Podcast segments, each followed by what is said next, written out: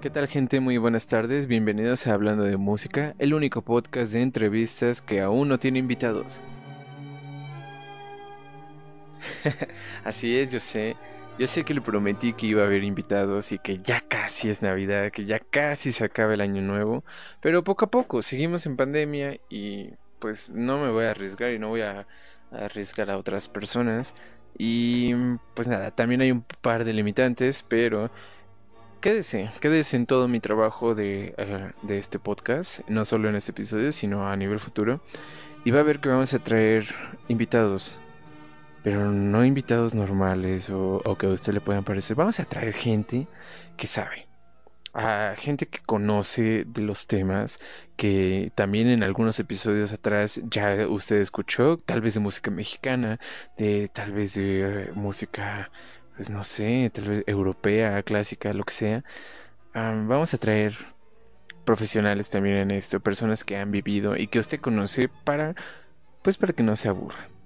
Eh, que no se aburra de solo estar escuchando mi voz.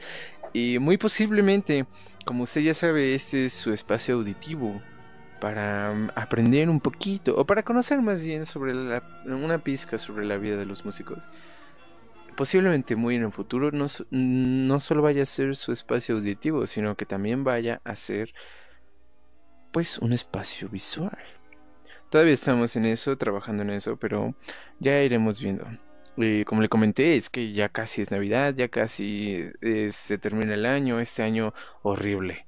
Este año 2020 siendo el peor año de la historia hasta ahora y que solo estábamos con la esperanza de sobrevivir, perdón, no de sobrevivir, sino de, de, que la, de que llegara la vacuna, de que saliera esta vacuna y que ya a la fecha de hoy, 11 de diciembre, ya hace unos cuantos días sacaron el calendario para el proceso de vacunación a la población aquí en México.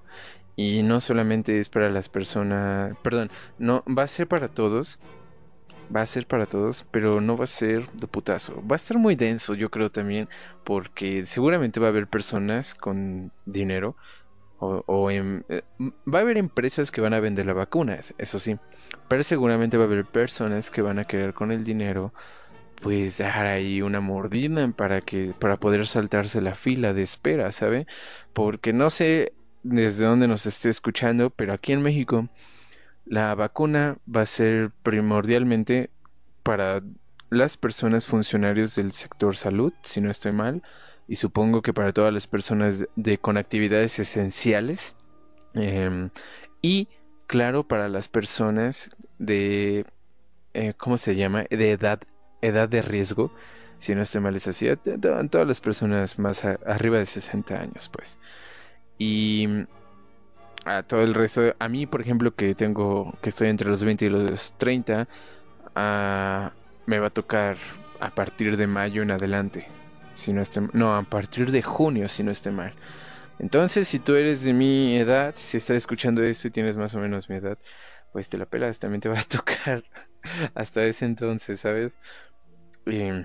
pues nada, así es esto, hay que, hay que seguir aguantando, hay que seguir esperando, hay que ser pacientes, yo sé que es difícil, y mm, que como usted ya escuchó en el episodio anterior de la pandemia musical, donde hablamos sobre cómo la pandemia afectó a, todo, a todos los trabajos, pero sobre todo a la industria musical, pues vienen momentos de cambio, vienen momentos muy curiosos y no solo estoy hablando del año que viene, sino estoy hablando de yo le estimo unos 6 años, 8 años tal vez, no sé, porque ahorita ya estuvieron las elecciones de Estados Unidos, ya fue, ya es presidente electo John Biden, y en el 2024 nos va a tocar junto con Estados Unidos las elecciones al mismo tiempo. Así es, va a haber, ahí, ahí va a haber un desmadre, y pues a ver qué tal nos va, ¿saben? Y pues nada, como le dije, ya viene la vacuna, ya salió, ya salieron las fechas, que la, el año 2020 se nos fue así, en un abrir y cerrar de ojos. Cuatro estaciones se nos fueron así, como si nada, como si nada. Y es que el año 2020 tuvo eventos, mm, ah, yo diría, no sé si bastante extremistas, no. Em, más bien, yo creo que tuvo eventos ah, delicados. Sí, y en, áreas muy grandes, ¿sabe? Y eventos globales que, wow, ni hablar de la pandemia. Eh, tan solo en enero por poco y tuvimos una tercera guerra mundial entre Irán y Estados Unidos con la muerte de Qasem Soleimani. Ah, tuvimos eventos como incendios en Australia, incendios en Chernobyl, inundaciones en Indonesia. Ah, ya, como ya le comenté, ni hablar de la pandemia. Eh, estuvimos la caída del petróleo, tuvimos casi una plaga de avispón asesino, tuvimos el brote del sarampión en América Latina, ah, la confirmación de ovnis, o sea, ya lo sabíamos, pero datos confirmados por el Pentágono sobre ovnis. Tuvimos la explosión de Beirut, tuvimos el otro brote del ébola, tuvimos todas las manifestaciones que se presentaron no solo aquí en México, sino también, por ejemplo, en Chile, en Armenia y en Azerbaiyán, a como la fortuna de algunos millonarios como Jeff Bezos, como Elon Musk, como Mark Zuckerberg, cómo creció a pesar de estar en pandemia o a pesar de que muchos lugares como México entramos en una o nos dimos cuenta de una recesión económica, todas las protestas, estamos ante la era de los viajes comerciales al espacio, por ejemplo, China, China a la fecha de este episodio es el segundo país plantó su bandera en la luna. Así es, desde... Ay, no me acuerdo cuándo fue esta misión del Apolo 11, el Apolo 13, no me acuerdo. fue creo que en 1969, si no estoy mal. Y por, por, parte de Estados Unidos, que fue el primer país en plantar su bandera allá.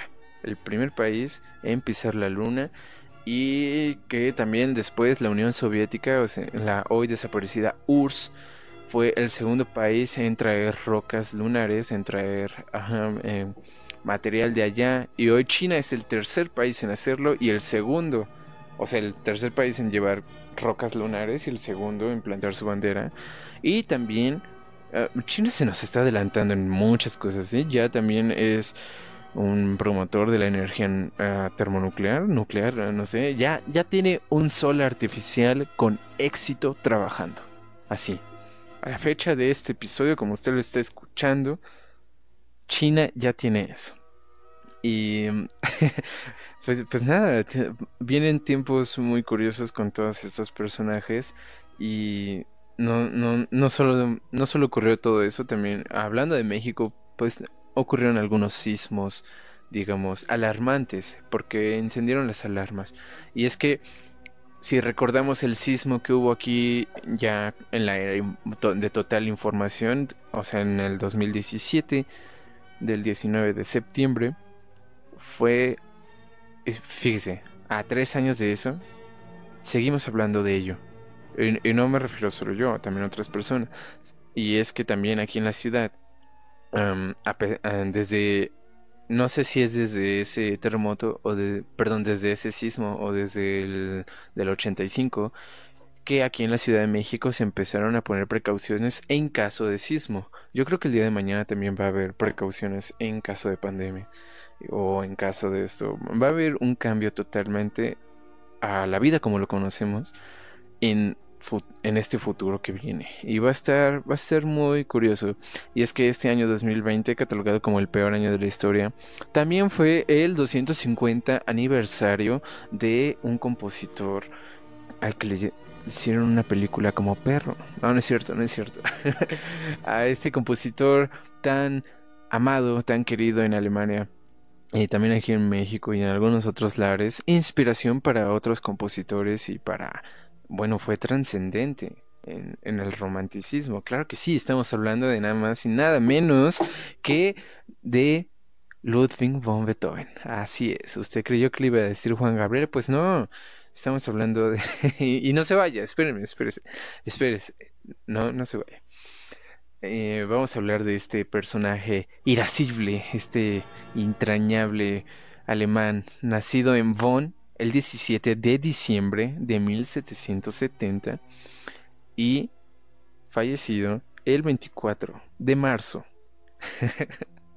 de 1827. ¿Por qué me río de esto? Porque es muy curioso.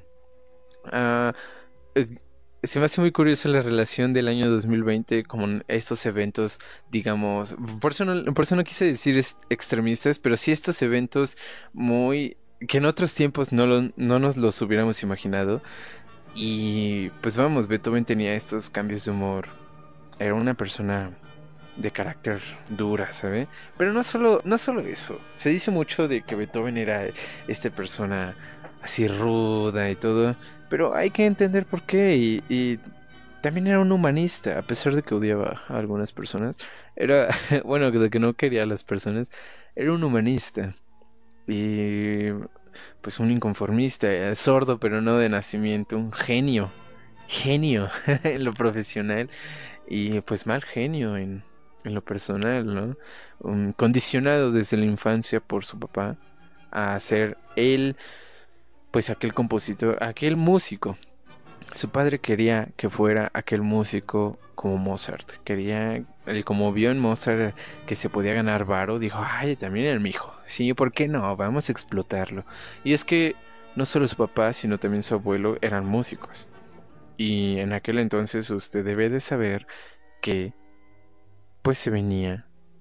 Más bien si, un, si alguien tenía un hijo, el hijo debía estudiar lo mismo que sus antecedentes.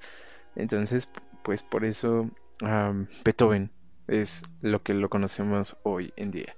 Y pues a pesar de que tuvo una infancia y una juventud dura y que tuvo mal de amores, ojo, tuvo un muy mal de amores. Y aquí muchos se van a decir, ah, yo era igual que Beethoven, güey. No, él, él, era, no sé si decir un fuckboy, tal vez, no lo sabemos. Pero sí, Beethoven era galán, era un rompecorazones. Pero más, más bien al que le rompieron el corazón al final era él, porque casi todo terminó en fracasos, casi todo terminó en desilusión. Pobre Beethoven. Y mm, pues nada, eh, a pesar de ser un mujeriego, también tuvo problemas económicos, a pesar de ser un músico notable y respetado en casi por toda Alemania.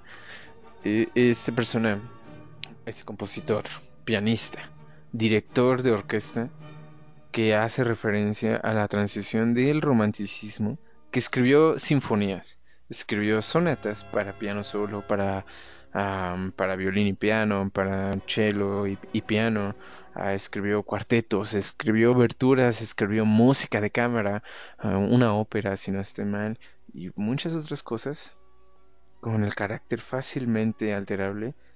Él mencionaba que la libertad, el progreso, son el objetivo en el mundo del arte, al igual que en la creación universal. Y es que para entender por completo a Beethoven dentro de esa frase hay que conocer un poquito de su vida para poder tratar, tratar de comprender o de entender su trabajo. Así es, y es que la infancia de Beethoven fue, la infancia y su juventud fueron duras. Toda su vida fue dura, ahora que lo pienso. y es que mm, es cierto ¿Es cierto que el padre de Beethoven le inculcó la música a golpes cuando apenas tenía cuatro o cinco años? ¿Es cierto que fue un niño programado para el éxito? Así es. Sí, su padre y su abuelo eran músicos y en aquella época se suponía que uno debía seguir la estela familiar, así que el niño Beethoven a él lo destinaron a eso. A los cuatro años su padre le inició en la música muy severamente a golpes. Ay, wow. Muchos hubiéramos tal vez querido esto. Se recordaba a sí mismo Beethoven, sentado en el, en, el taburete, tocando el clavecín y llorando desconsolado. Pero cuando hizo 10 años, cuando tuvo esta edad de 10 años, se fue alejando de su padre y pues fue buscando otros maestros, tal como lo fue este maestro Christian uh, Gottlieb, Gottlieb, no sé cómo se pronuncia, Christian Gottlieb Nif. Y, y es que, como le comento, para poderlo entender hay que centrarnos más o menos en la época de Beethoven, que fue la época cuando él era un adolescente. Fue la época donde Kant publicó la crítica de la razón pura. Fue la época donde Mozart, donde Mozart estrenó su ópera de la flauta mágica. y también fue el periodo tardío de otro compositor clásico, Joseph Haydn, que presentó sus cuartetos de cuerdas rusos. En ese ambiente de fervor ilustrado, Beethoven inició sus estudios con Christian Gottlob Neff, un músico de 30 años cautivado por las obras literarias de Goethe y de Schiller y por la música barroca de Johann Christian Bach. Perdón, de Johann Sebastian Bach, de Papá Bach. no sé por qué dije Christian. Entonces, como le comento, Beethoven compartió época con Kant, con Mozart, con Haydn y con Napoleón, al que este último, al que admiró y que luego detestó. Eh, de hecho, una de sus sinfonías está dedicada a él, con el antiguo nombre de Sinfonía Bonaparte, y que actualmente se llama Sinfonía Heroica. Y en un momento le voy a platicar más o menos por qué ocurrió, eh, por qué ocurrió este cambio, por qué al principio lo admiraba y por qué lo detestó. Y va en parte con la frase de que la libertad y de que el progreso son el objetivo en el mundo del arte, al igual que en la creación universal, ¿sabe? Y es que todas esas influencias impregnaron el proceso educativo de Beethoven. Él mencionaba, mm, perdón, más bien, él afirmaba que hacer el bien allí donde podamos amar la libertad sobre todas las cosas y nunca negar la verdad, aunque sea frente al trono, él afirmaba esto de primera línea y no se dejaba. Entonces Beethoven tampoco era del todo una persona a que todo el tiempo estuviera enojado, ¿sabe? No, no era una persona que todo el tiempo estuviera en este estado irascible.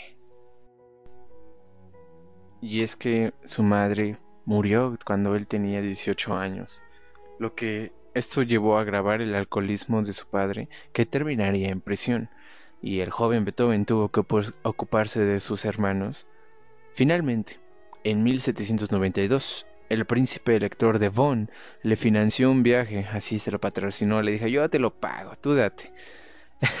le financió un segundo viaje a Viena, que a partir de entonces sería el lugar de residencia del compositor.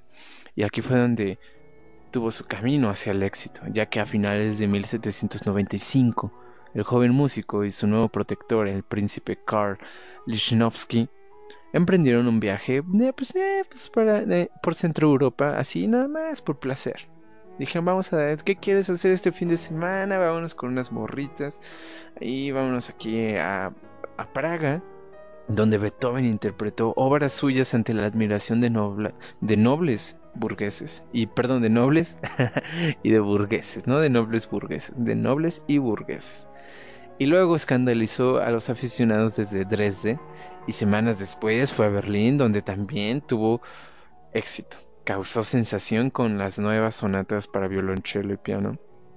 Y pues años más tarde, ah, Beethoven recordó su enojo cuando, al finalizar una de sus interpretaciones, el público berlinés se agolpó en torno a él con lágrimas en los ojos. Y él dijo, eso no es lo que desea un artista. O sea, no, él, se quejó más bien, no lo dijo. Y no sé de qué manera lo haya dicho. Em, pero tal vez fue así como, eso no es lo que desea un artista. Queremos el aplauso, chingada madre. Obviamente en alemán. no, no sé.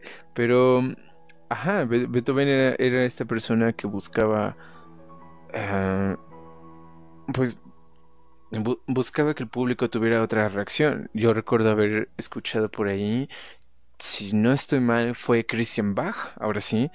El, uno de los hijos músicos de Johann, Johann Sebastian Bach, de Papa Bach, eh, fue este Christian Bach, o no recuerdo si fue Carl Philip, creo que fue Carl Philip em-, Emanuel Bach. Ajá, creo que fue él el que mencionaba que si tú no podías transmitirle al público, si por ejemplo era una pieza triste, una obra triste, si tú no le podías causarle esa tristeza y que se le saliera la lágrima al igual que a ti, pues no servías. Pero no creo, no creo tanto en eso. Y Beethoven al parecer pues él quería los aplausos, él quería recibir esta respuesta por parte del público, ¿sabe? Como cuando un comediante lanza algún chiste y pues espera que el público se ría, ¿no? Así, así pensaba tal vez un poquito Beethoven, quién sabe. Y es que en 1797 el compositor publicó la canción Adelaide, adaptando un poema de Friedrich von Mathinson que evocaba imágenes de la amada inspiradas por la naturaleza. Fue uno de sus más perdurables éxitos, así fue un hitazo. Pero existe una pregunta. ¿Compuso aquella maravilla inspirándose en una mujer concreta? Es probable, es probable. A lo mejor andaba in love, este Beethoven andaba enamorado, pero lo mismo que ocurrió con otras jóvenes, sus relaciones sentimentales siempre estuvieron envueltas en un halo de misterio y fracaso. Así que como le comento, Beethoven era un fuckboy, un romántico, era un don Juan, pero pues siempre terminaba, nunca concretó nada. En 1798, Beethoven había completado su primer nivel de instrucción, un aprendizaje que obviamente le inculcó los ideales ilustrados. Y aunque había triunfado en Viena, en Dresde, en Praga y en Berlín, Beethoven se preguntaba cómo podía elevar su propio arte. ¿Qué debía hacer para dar un salto hacia adelante y entrar triunfante en la historia de la música orquestal? Corría el año 1799 cuando publicó la sonata número 8, opus 13, llamada Patética, en la que el genio encontró la dirección que lo llevaría a su plena madurez. Ese fue el camino que le abriría las puertas de la inmortalidad. Aquella sonata causó una inmediata y duradera sensación, interpretada en salones, en auditorios, en auditorios privados y contribuyó a llevar el nombre del compositor por toda Europa. Y esto lo explica Jan Sauford eh, en, Beethoven, la nueva biografía sobre el genio alemán, que ahorita le estaré platicando un poquito sobre ese este compositor también, Jan eh, no sé cómo se pronuncia, Sauford, creo que es gring, creo que es gringo, ajá, de Estados Unidos. Y pues, pues no sé, ahorita le estaré platicando un poquito más de eso, porque el golpe más duro de Beethoven cuando llegó, y es a partir de su de entonces su confianza y su reputación se crecieron, crecieron a la par, estuvieron creciendo. Mantuvo contacto con Haydn, incrementó su círculo de amistades. El Beethoven ya era famoso, ya acá, un mirreizazo. Y también empezó a estudiar composición vocal en italiano con Salieri el famoso, como algunos llaman, el famoso rival de Mozart. Beethoven tenía en mente el proyecto de abordar una ópera y para lograrlo debía sumergirse en la cultura trans, ah, transalpina, si no mal recuerdo, eh, en cuyo seno se había gestado aquel género musical. En, pleno, en este pleno triunfo profesional, cuando disfrutaba el imparable ascenso al Olimpo de la música, el compositor sufrió el golpe más duro del destino. Así es, usted ya sabe. Usted ya sabe de qué estamos hablando. Y es que todo comenzó en un momento de ira. Alguien lo interrumpió. Cuando, cuando, cuando, cuando estaba Beethoven concentrado en una composición y que alguien lo interrumpe, Beethoven saltó de su escritorio tan furioso que sufrió una convulsión y se desplomó. Cuando se levantó, descubrió que estaba sordo. ¿Y cuál fue la verdadera causa de aquella repentina sordera? Ay, usted estará diciendo como, como, como en algún momento mi mamá, si te, si te enojas, si, tienes coraje, se te va a arrugar la cara. E, eso es algo muy, de tía, ¿no? Eh, no sé. Ahora imagínese, tal vez podremos, en algún momento fue, si te enojas, te vas a quedar sordo. Así que ponte vivo, ¿eh? ¿Sabes? Y es que, no, realmente no. Podría deberse a las sales con plomo que añadían al vino barato, o incluso a las aguas de algunos balnearios, pero el plomo es un... es que el, plomo es un potente veneno, pero no suele dañar los oídos. El origen de su sordera también podría ser el tifus que padeció años antes, pero realmente nunca se sabrá a ciencia cierta cuál fue la causa de aquella tragedia que tanto iba a cambiar su vida. Tanto se le vino encima. Todo. Todo. Y es que, ¿qué había hecho para merecer tal castigo? Fue un drama que llevó en solitario hasta que ya no pudo ocultarlo. Temió que aquella dolencia pudiera arruinar su carrera si es que salía a la luz. cambió radicalmente su rutina diaria. Tras levantarse, el compositor improvisaba y luego escribía. Así, improvisaba y luego escribía. Más bien, se levantaba, improvisaba escribía. Se levantaba, improvisaba escribía. Después salía y paseaba por las murallas de la ciudad. En sus primeros eh, estadios, su sordera no le impidió tocar en público y seguir con algunos de sus alumnos. Ah, sus necesidades económicas también le impedían dejar de dar clases de piano, que era un, era un trabajo que odiaba, un, Beethoven, ¿sabe? Y eh, aquí, eh, cuando lo estaba investigando, decía que era un trabajo que le molestaba a Beethoven, salvo cuando la alumna era una joven atractiva, tuviera talento o no. ¡Wow! ¡Wow! El semanal, el XL semanal se pasó con esto. Esto es un poquito. No sé, se me hace raro. Em, y es que ah, mencionan. se los voy a mencionar por una razón más adelante. Pero es que eh, hubo dos personas, el caso de Therese y Josephine, que fueron dos de las tres hijas de la condesa Anna von Brunswick, con las que coqueteó hasta el ridículo. a la que de las dos adolescentes la que más le obsesionó fue Josephine, a la que su madre forzó a casarse con el conde Joseph von Dame. En cualquier caso, la joven aristócrata estaba fuera del alcance de un plebeyo como Beethoven por muy genial y admirado que fuera, muy chingón y sí, muy músico y todo lo que quieras, si ella hubiera accedido a casarse con Beethoven, habría perdido su título y sus privilegios. Porque así era en aquel entonces. Años después, el compositor cortejó a Therese Mafalti, que fue una muchacha de 17 años que también lo rechazó. Luego, en abril de 1804, Beethoven finalizó la Sinfonía Bonaparte, una obra repleta de fuerza y de originalidad que dedicó al hombre que encarnaba el espíritu de la revolución. Su autor seguía pensando que la llama revolucionaria bonapartista y el poder de las artes llevarían al mundo hacia un nivel más elevado. La sorpresa fue que Beethoven, que no se esperaba obviamente, eh, la gran sorpresa fue y llegó a finales de mayo, cuando el compositor supo que, Napoleón se había coronado como soberano absoluto de Francia, una noticia que afectó severamente a Beethoven, el cual después bramó. Así que es un hombre vulgar. Ahora pisoteará todos los derechos humanos y se ocupará de su propia ambición. Eh, pero en alemán. no sé cómo se ha dicho en alemán. Y Beethoven, quien en un arrebato de furia arrancó la portada de la sinfonía, la rompió y la arrojó al suelo. Que esto no es, esto no debe ser sorpresivo para muchas personas, ya que le comento como dato curioso, no existe un concierto para violonchelo de Beethoven.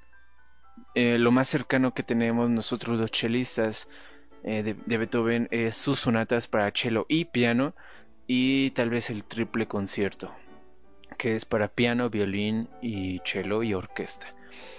Pero no tenemos un concierto para violonchelo y orquesta de Beethoven, ya que en, aquel entonces existió un chelista llamado Berhan Romberg, que era un eh, al principio era un violinista y después se convirtió en chelista y era el mejor chelista de, la zona y de la época en aquellos entonces.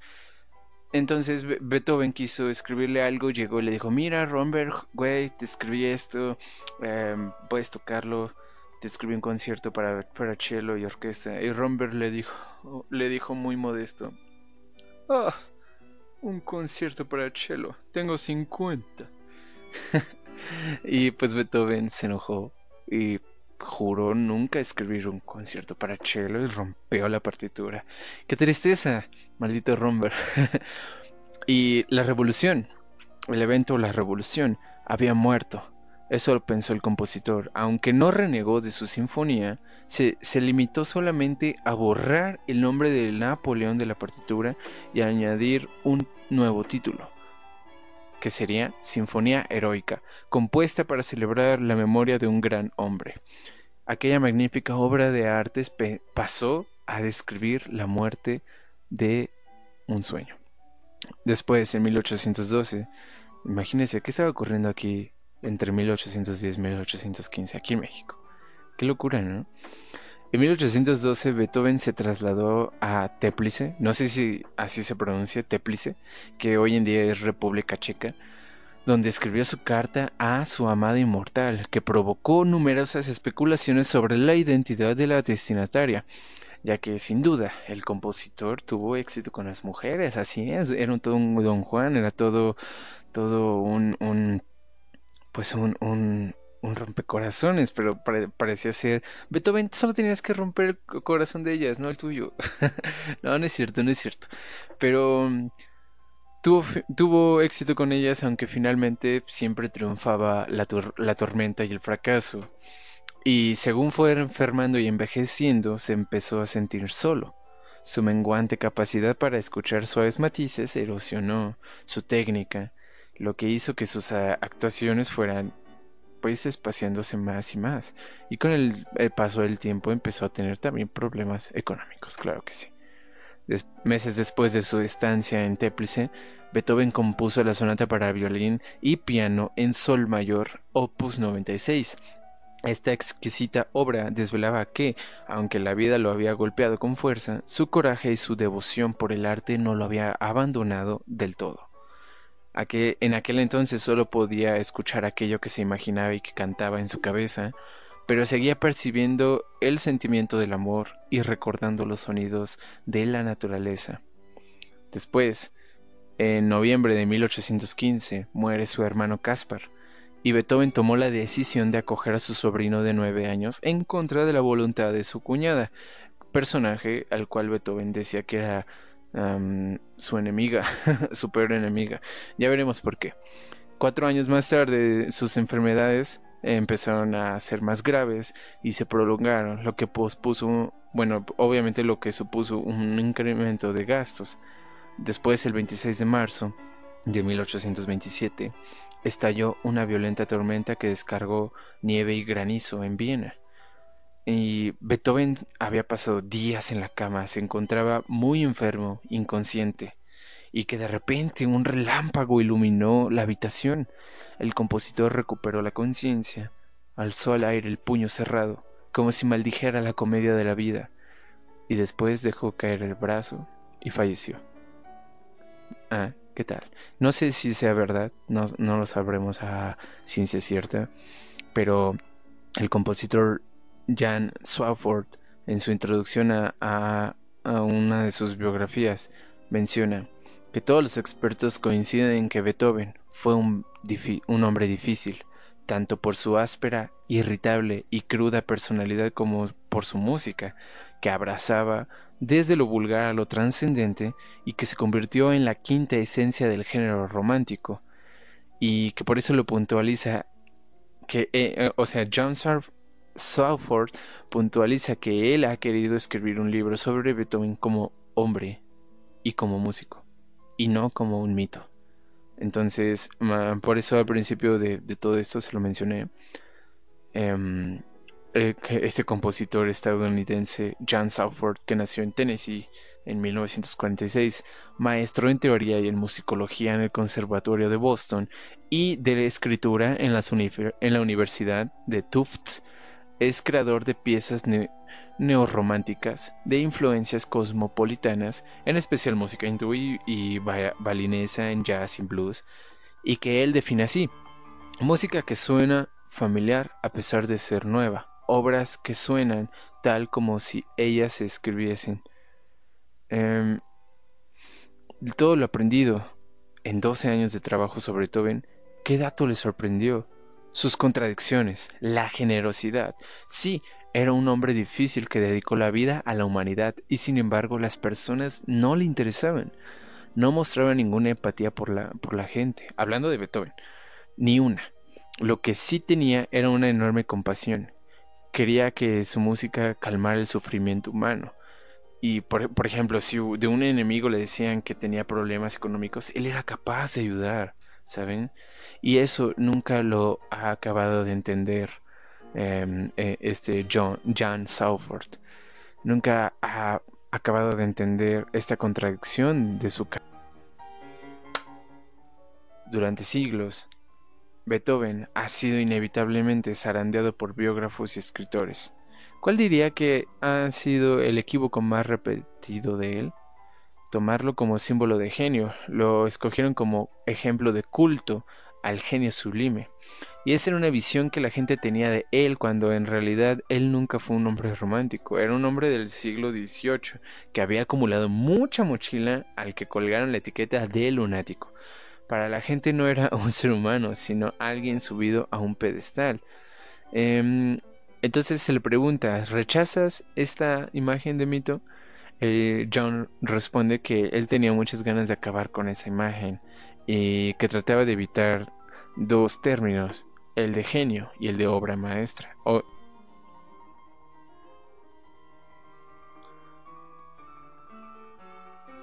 Sanford reconoce que en su vida se ha encontrado con muchas personas con talento, pero poquísimos genios, que esa es una rara cualidad. ¿Qué marca el paso de una categoría a otra? No sé si eso ocurre en, otros lados, pero en Estados Unidos, él menciona, ha surgido un movimiento que niega la existencia del talento y por tanto la genialidad. Pero existe, claro que sí. Em, lo voy a citar como él menciona. Yo lo he visto, gente con algo innato. Para ser genio es obligatorio tener talento, pero uno no escoge la cantidad de talento, naces con ello. Para ser genio de... Así como Christian uh, Nif, le voy a decir Nif, que, eh, que, fue este, este organista, si no mal recuerdo, que descubrió a Beethoven, eh, todo, todo, todo desliñado, todo que no tenía amigos. Nif se dio cuenta de que en aquel joven había un fenómeno, que él iba a ser un fenómeno. Y escribió un artículo anunciando que como siguiera así, acabaría siendo un nuevo Mozart, pero que a diferencia de, de otros artistas de su categoría se ha mantenido relativamente inmune a las habituales fluctuaciones históricas de la reputación. ¿Por qué? Porque ante su música tienes que rendirte. Rompe la barrera del tiempo, ¿sabes? En su época muchos lo vieron como un revolucionario y lo vincularon al espíritu de la Revolución Francesa. ¿Será cierto o falso?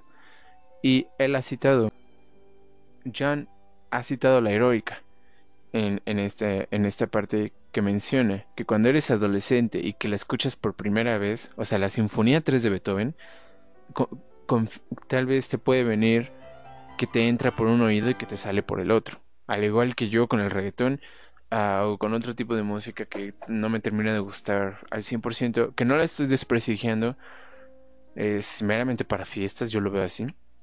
Uh, pero yo no sabría reconocerte o decirte el nombre de una canción o de un álbum de reggaetón, porque para mí entra y sale por los oídos.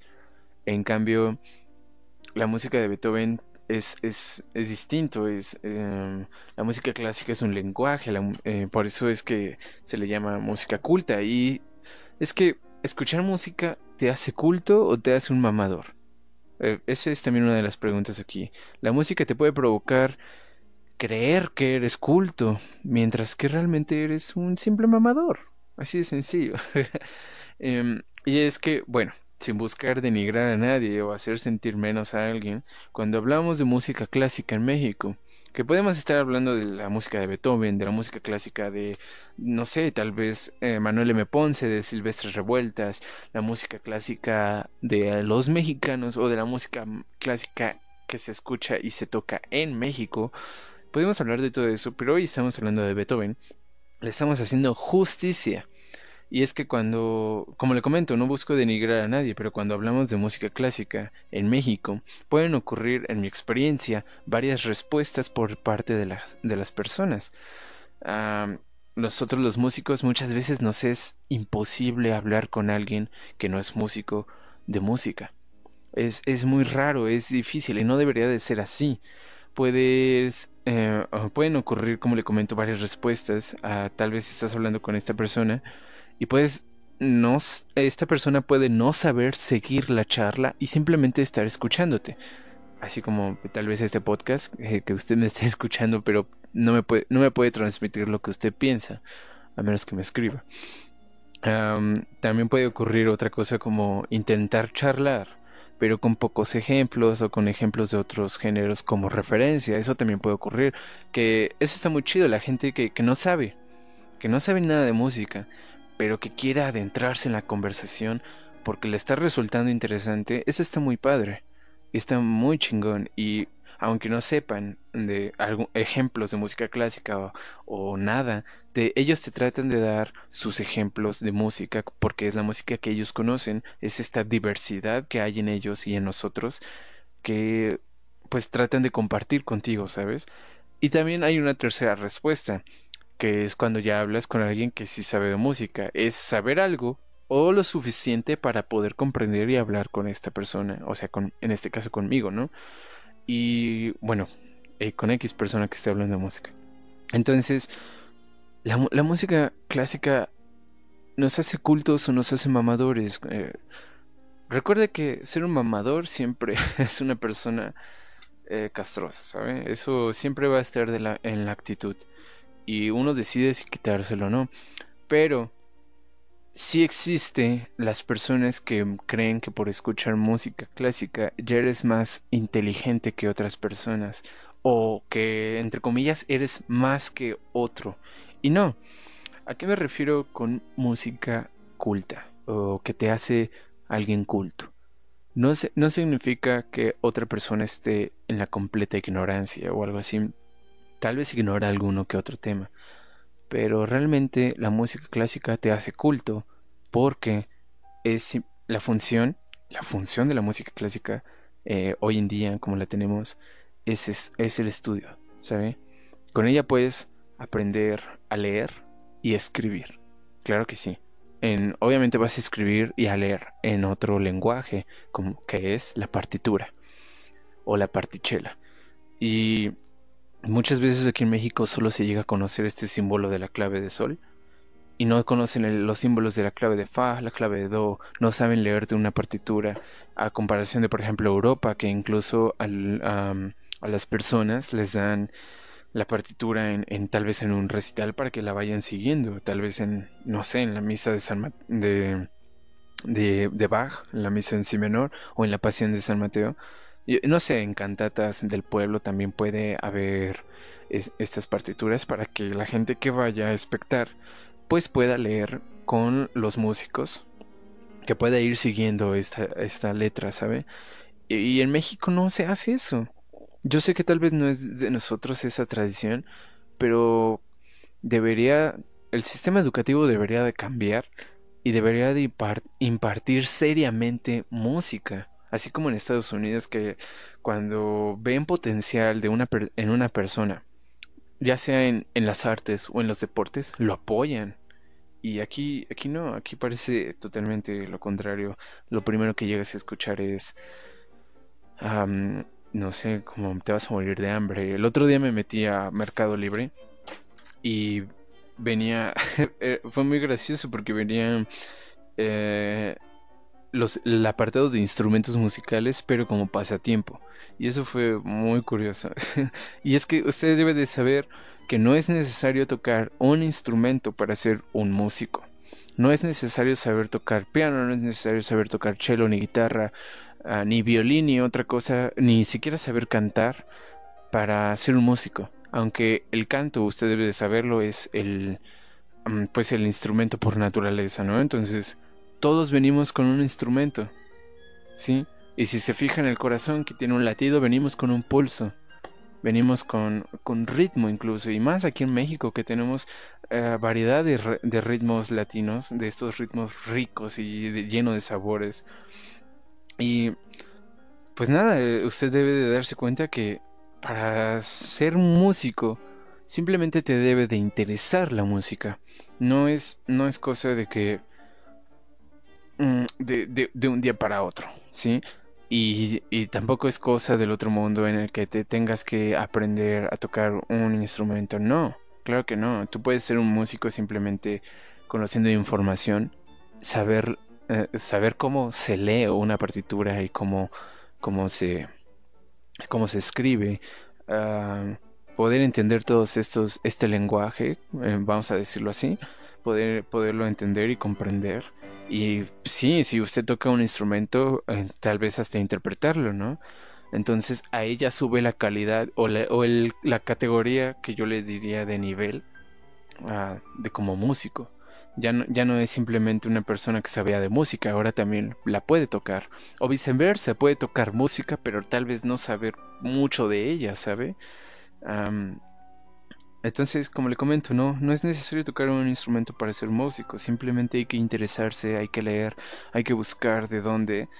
Y pues nada, si estás escuchando esto, quédate aquí y vas a ir tratando de comprender un poquito de la vida de los músicos y de cómo nosotros vamos, digamos, viviendo este, oficio, porque también es un oficio. Y como le comento, la música culta o las cosas de culto tratan de cultivar. Esto lo mencionaron eh, en la clase de, en una clase de, de, apreciación a la música mexicana con el maestro Israel Cruz. Trata de cultivar aprendizaje en la gente. Y hay que tener una cosa en clara. Así es la música clásica. Sirve para aprender, sirve para que la estudiemos. Y ok, usted me puede decir, yo voy a un concierto de música clásica a escuchar la primera de Beethoven, la tercera, la séptima, la novena, la quinta, todas las novenas, la, perdón, todas las nueve sinfonías de Beethoven. Ok. Y simplemente voy a escucharla, voy a disfrutar. Ok, también está perfecto. Si tú no sabes cómo acercarte a la música clásica porque crees que es solo de los músicos que la estudian o crees que es de la burguesía o crees que es para gente rica o crees o crees que más bien se debe de tener dinero para ella, no, estás equivocado.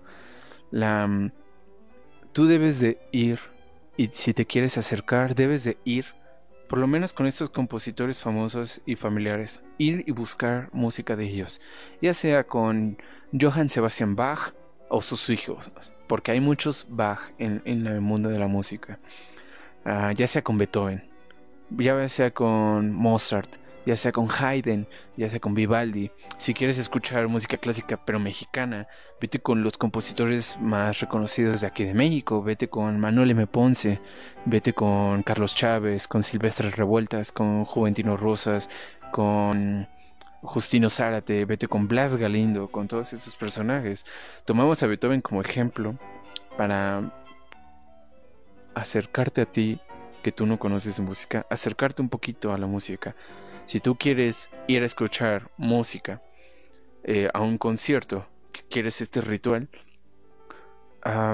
puedes empezar con agarrar el, tríptico, este programa de mano y leerlo. Esa es una. Ok, si no sabes leer, pero puedes escuchar, trata de imaginar que lo que estás escuchando son diálogos. Trata de imaginar que estás escuchando un diálogo tal vez entre dos personas. Por ejemplo, la quinta de Beethoven, ta ta ta ta, que es lo, de, lo, que muchos conocen. La quinta de Beethoven, la Sinfonía del Destino, es, simplemente ese motivo, ta ta ta tan, ta ta ta tan. Y se repite.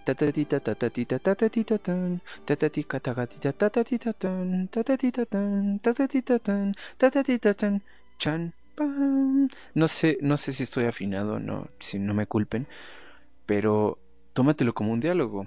Tómate como que te están presentando una idea. Perdón. Esa es la idea. Y eh, se va desenvolviendo esa idea y alguien le está contestando.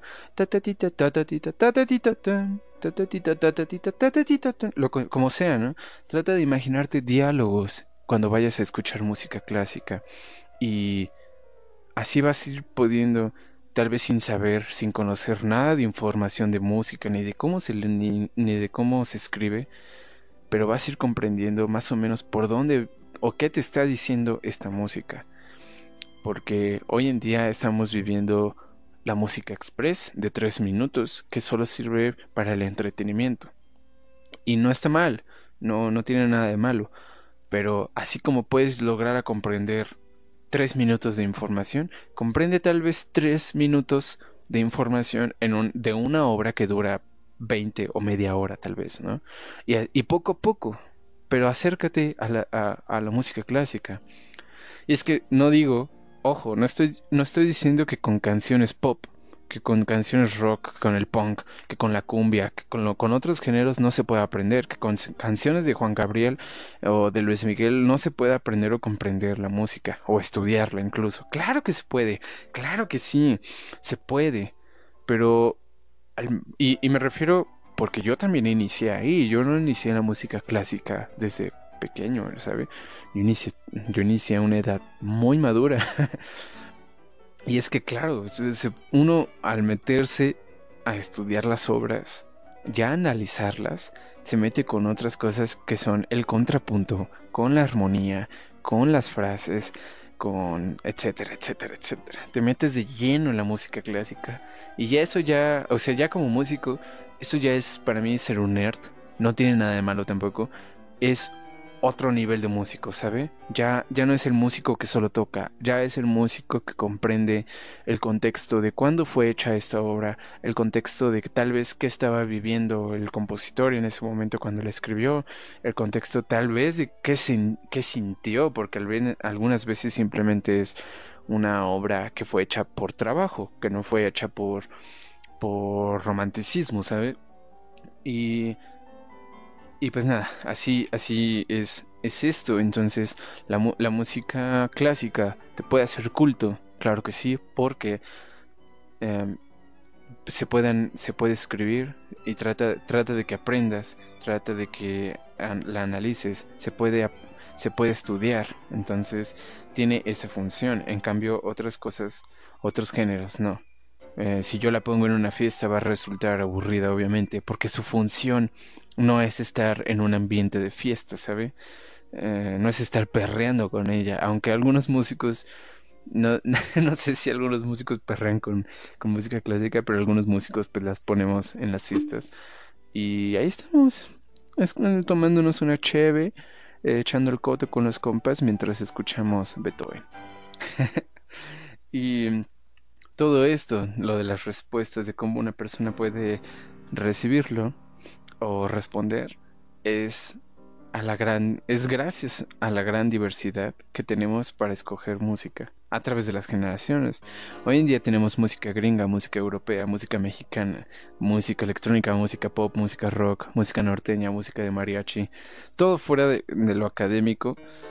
Hay muchísimo y hay de dónde, de dónde escoger. Y dentro de lo académico también. es que también podemos agarrar una canción de reggaetón y estudiarla, claro que sí, pero ya le quitamos su función de fiesta. Entonces, como usted podrá ver, la música clásica te puede hacer culto o si eres como eres, te puede hacer un mamador.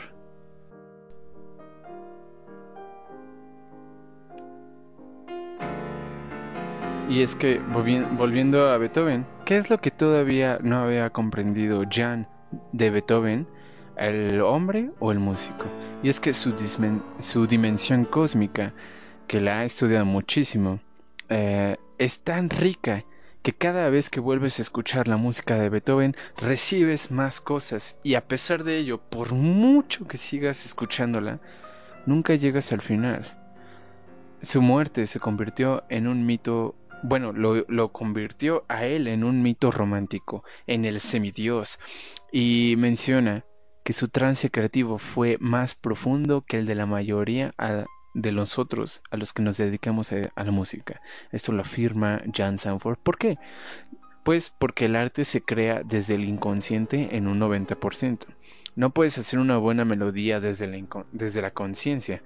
Esto le parecerá algo trivial, algo loco, pero esta persona lo, lo ve como un jugador de básquet que lanza la pelota que tiene que, que tiene gente a los lados en el público gritando, haciendo ruido a su alrededor, pero él la lanza y encesta. La cantidad de física y de matemática que implica esta acción es brutal y sin embargo lo logra así, en un segundo, en un instante de magia. Y cada nota que compone un compositor es así, un segundo, instintivo, meridiano. Entonces, ¿Cree que su proceso creativo estaba muy alejado de la realidad? Le preguntan a John Sanford. Y él responde, yo, tras componer, miro las notas y no recuerdo cuándo las he escrito. Recuerdo que he ido a la cocina y he abierto la nevera, pero no sé cómo han aparecido ahí las notas. Supongo que cuando ustedes escriben ocurre lo mismo. Ese es el trance. Y Beethoven lo vivía elevando sus propios dolores y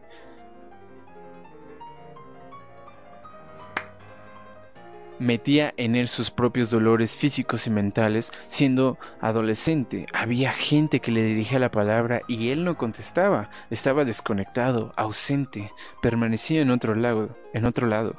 De hecho, le pusieron un nombre, el extasiado. Y es que dedicar la vida a perseguir un imposible es sencillamente algo normal. Esto lo, esto lo mantiene. E, es lo que los artistas hacen siempre. ¿Deben poner necesariamente su talento al servicio de la humanidad? E, esta es una pregunta de, de John.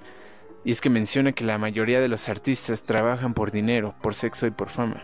Beethoven también, pero a él enseñaron que además uno debía beneficiar eh, de algún modo a la sociedad. Las personas, de una en una, no le caían bien, pero la sociedad merecía todo sacrificio. Esa era su actitud. Mm, así que como podrá ver, no, no es cierto, no todos los músicos lo hacemos por, ah, por dinero, sexo y fama. Ojalá. pero qué cagado. La madre de Beethoven fue la mejor amiga de Beethoven. Ah, fue su guía moral y de ella recordaba algo peculiar. Y, y era esto. Sin sufrimiento no hay lucha y sin lucha no hay victoria, y sin victoria no hay coronación. Él creyó en eso hasta el final de su vida, en la que acumuló desastres y arrastró problemas de salud agravados por la sordera. Al fallecer, su madre dijo que ella le, le había enseñado a amar la virtud y que había sido su mejor amiga, al igual que su peor enemiga había sido la cuñada. Y sí, él la llamaba la Reina de la Noche, que es una de las villanas de la flauta mágica de Mozart, eh, ópera, ópera de Mozart. Beethoven creía que su cuñada había envenenado a su esposo, o sea, el hermano de, Beethoven, pero ella nunca habló mal de Beethoven y John Sanford dice, yo creo que nunca le odió, de hecho a su hija ilegítima la bautizó Ludviga en su honor. Qué raro, nunca había escuchado ese nombre. A la muerte de su hermano, Beethoven se empeñó en encargarse del sobrino como si fuera hijo suyo.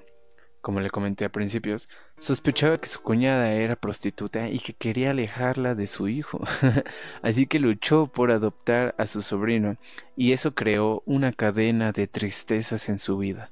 La madre del niño, a quien le prohibirían que lo viera, aparecería por la escuela disfrazada de hombre para mirarlo de lejos, apenas un segundo. Beethoven un día amaba a ese niño y al día siguiente le reñía, de modo que pobre... Y es que como le comenté, el maestro de Beethoven, Nif, que era su profesor y también era, si no me acuerdo, representante de la logia de los Illuminati en Bonn, ah, aquí no, no, vamos, no estamos tratando de decir nada conspiranoico porque ah, mucha gente, les atrae eso. No, no. Esto es más que nada para ver la actitud de cómo, de cómo algunas enseñanzas influyeron en Beethoven. El, Nif mencionaba, por ejemplo, le trataba de inculcar a Beethoven la idea de primero ilústrate a ti mismo, sé sabio y sé bondadoso. Después lo haces con el mundo. Que eso está muy chido. Otra cosa era, el alma femenina no piensa demasiado, pensar es viril cosa que no sé cómo tomarlo, eh, no sé. Y eh, a veces se culpa de, esto a la actitud que tuvo Beethoven durante años respecto a las mujeres, eh, por ejemplo en el caso de, su cuñada. Y no creo. Nif fue el maestro de Beethoven y jefe de la logia de los Illuminati en Bonn, de modo que así le instruía pero Beethoven siempre mostró gran respeto por las mujeres. Grande Beethoven. Y aunque fuera poco puritano, todas las mujeres que le interesaron, excepto una, le rechazaron. Pero él nunca les cuestionó ese derecho, ¿sabes? Entonces eh, se le pregunta a, a Jan si realmente las respetaba profesionalmente. Y es que la mayoría de músicos que él más admiraba eran mujeres. En aquella época a, las mujeres no se les dejaba ser pianistas profesionales, pero entre los músicos amateurs había muchas y tocaban realmente bien.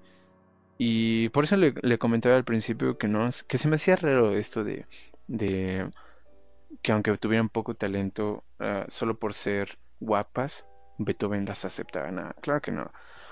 Y Jan considera a dos de ellas como las personas que interpretarían mejor su música. No sé si sean las, primeras que le mostré a esta Josephine y no me acuerdo cómo se llama la otra. Y le preguntan que cuál, es, cuál sería una lección que le sirva. Y él responde, yo me quedo con una de sus maestrías, que además fue una de sus contradicciones. A Beethoven le enseñaron que no podía ser buen compositor si no era buena persona. Claro que él no siempre respondió a eso, a veces le dio la espalda incluso a sus amigos, ¿sabe? Y esto es algo pues muy muy fuerte, porque a Beethoven se le decía una cosa y Beethoven por ideales tenía otras, pero también por dejarse instruir eh, tenía inculcados ciertos valores, ¿no? Entonces, como, como usted pudo ver, Beethoven es una persona que sufrió mucho. Em, no fue la vida justa para él. Por eso le comento que, que no sufrió él.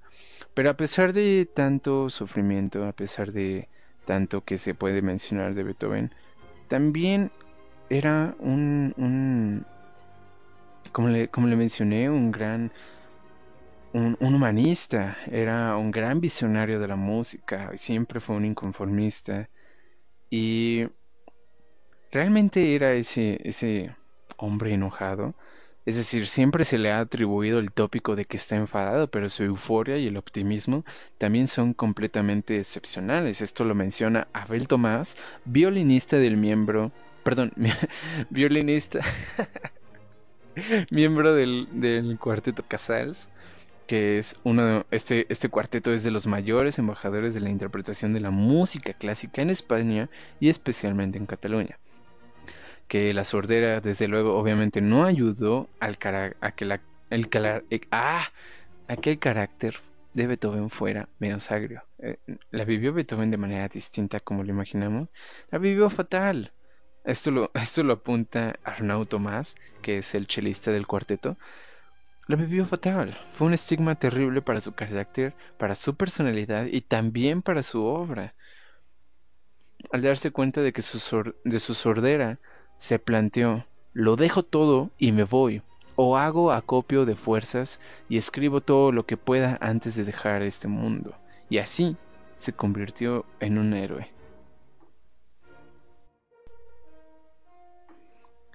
Y es que musicalmente hablando, esta personalidad se refleja en su necesidad constante de ir a la contra de los patrones estéticos. Beethoven fue tan radical que siempre se dice que después de él Nadie ha sido capaz de inventar nada en el terreno de la composición. No sé qué tan cierto es esto.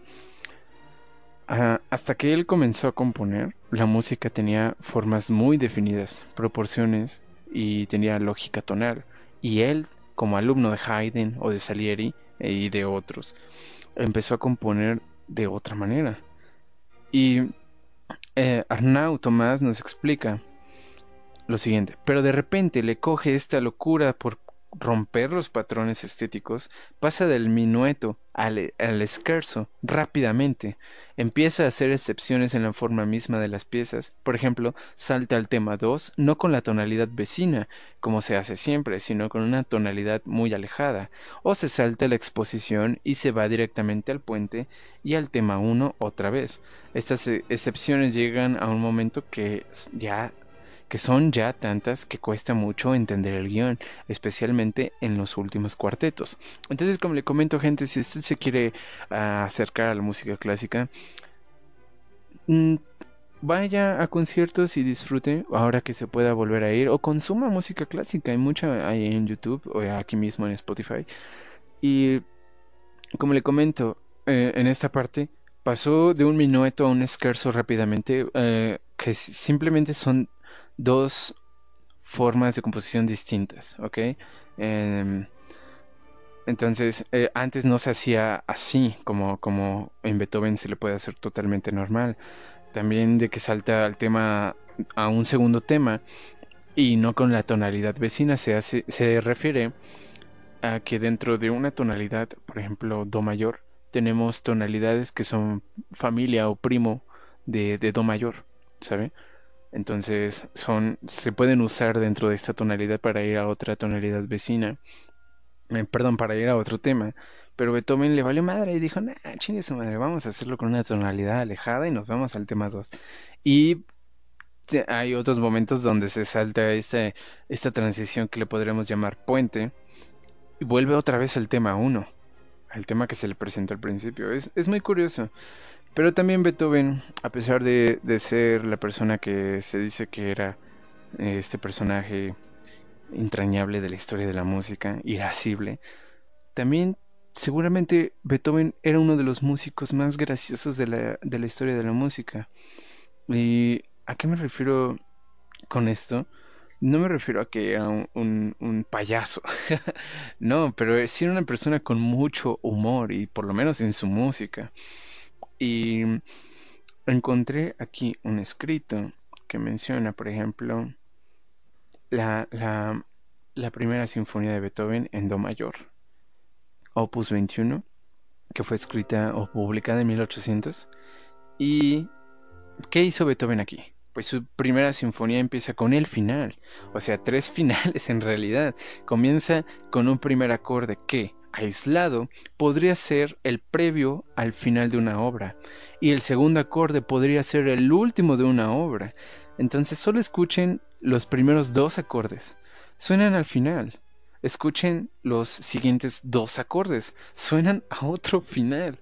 Y lo mismo con los siguientes Perdón, y lo mismo con los siguientes dos acordes.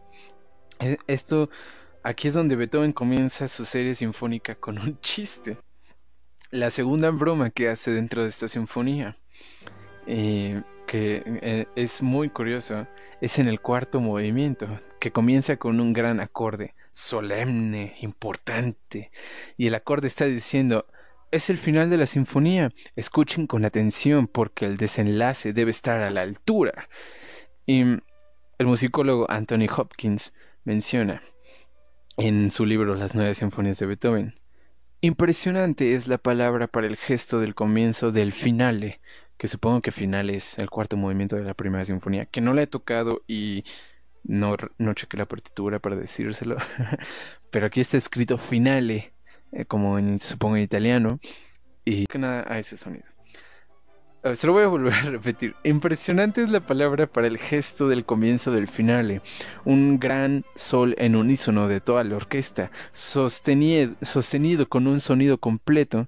Después de semejante comienzo, grandes eventos deben de seguir, pero de hecho, descubrimos que el gran los primeros violines hacen intento de tocar una escala, avanzando de una nota a otra una nota por vez. Parece ser que un director llamado Turk, eh, que fue el director de la Sociedad Musical de Halle en tiempos de Beethoven, omitía el pasaje porque sentía que haría que la audiencia riera. Eso es muy curioso. Si usted escucha el cuarto movimiento de la primera sinfonía, parece que va a acabar y empieza con una escala y está ahí yendo para, muchos músicos o para mucha gente esto puede resultar algo ridículo. Y de, repente, ¡pum! empieza la fiesta, ¿no? Y este, este director turk ah, no podía creer que un, que un juego para bebés podría aparecer en una sinfonía. Pero Beethoven sí estaba jugando. Haydn, eh, el compositor, hubiera entendido el chiste, habiendo hecho él también el mismo tipo de broma. Entonces,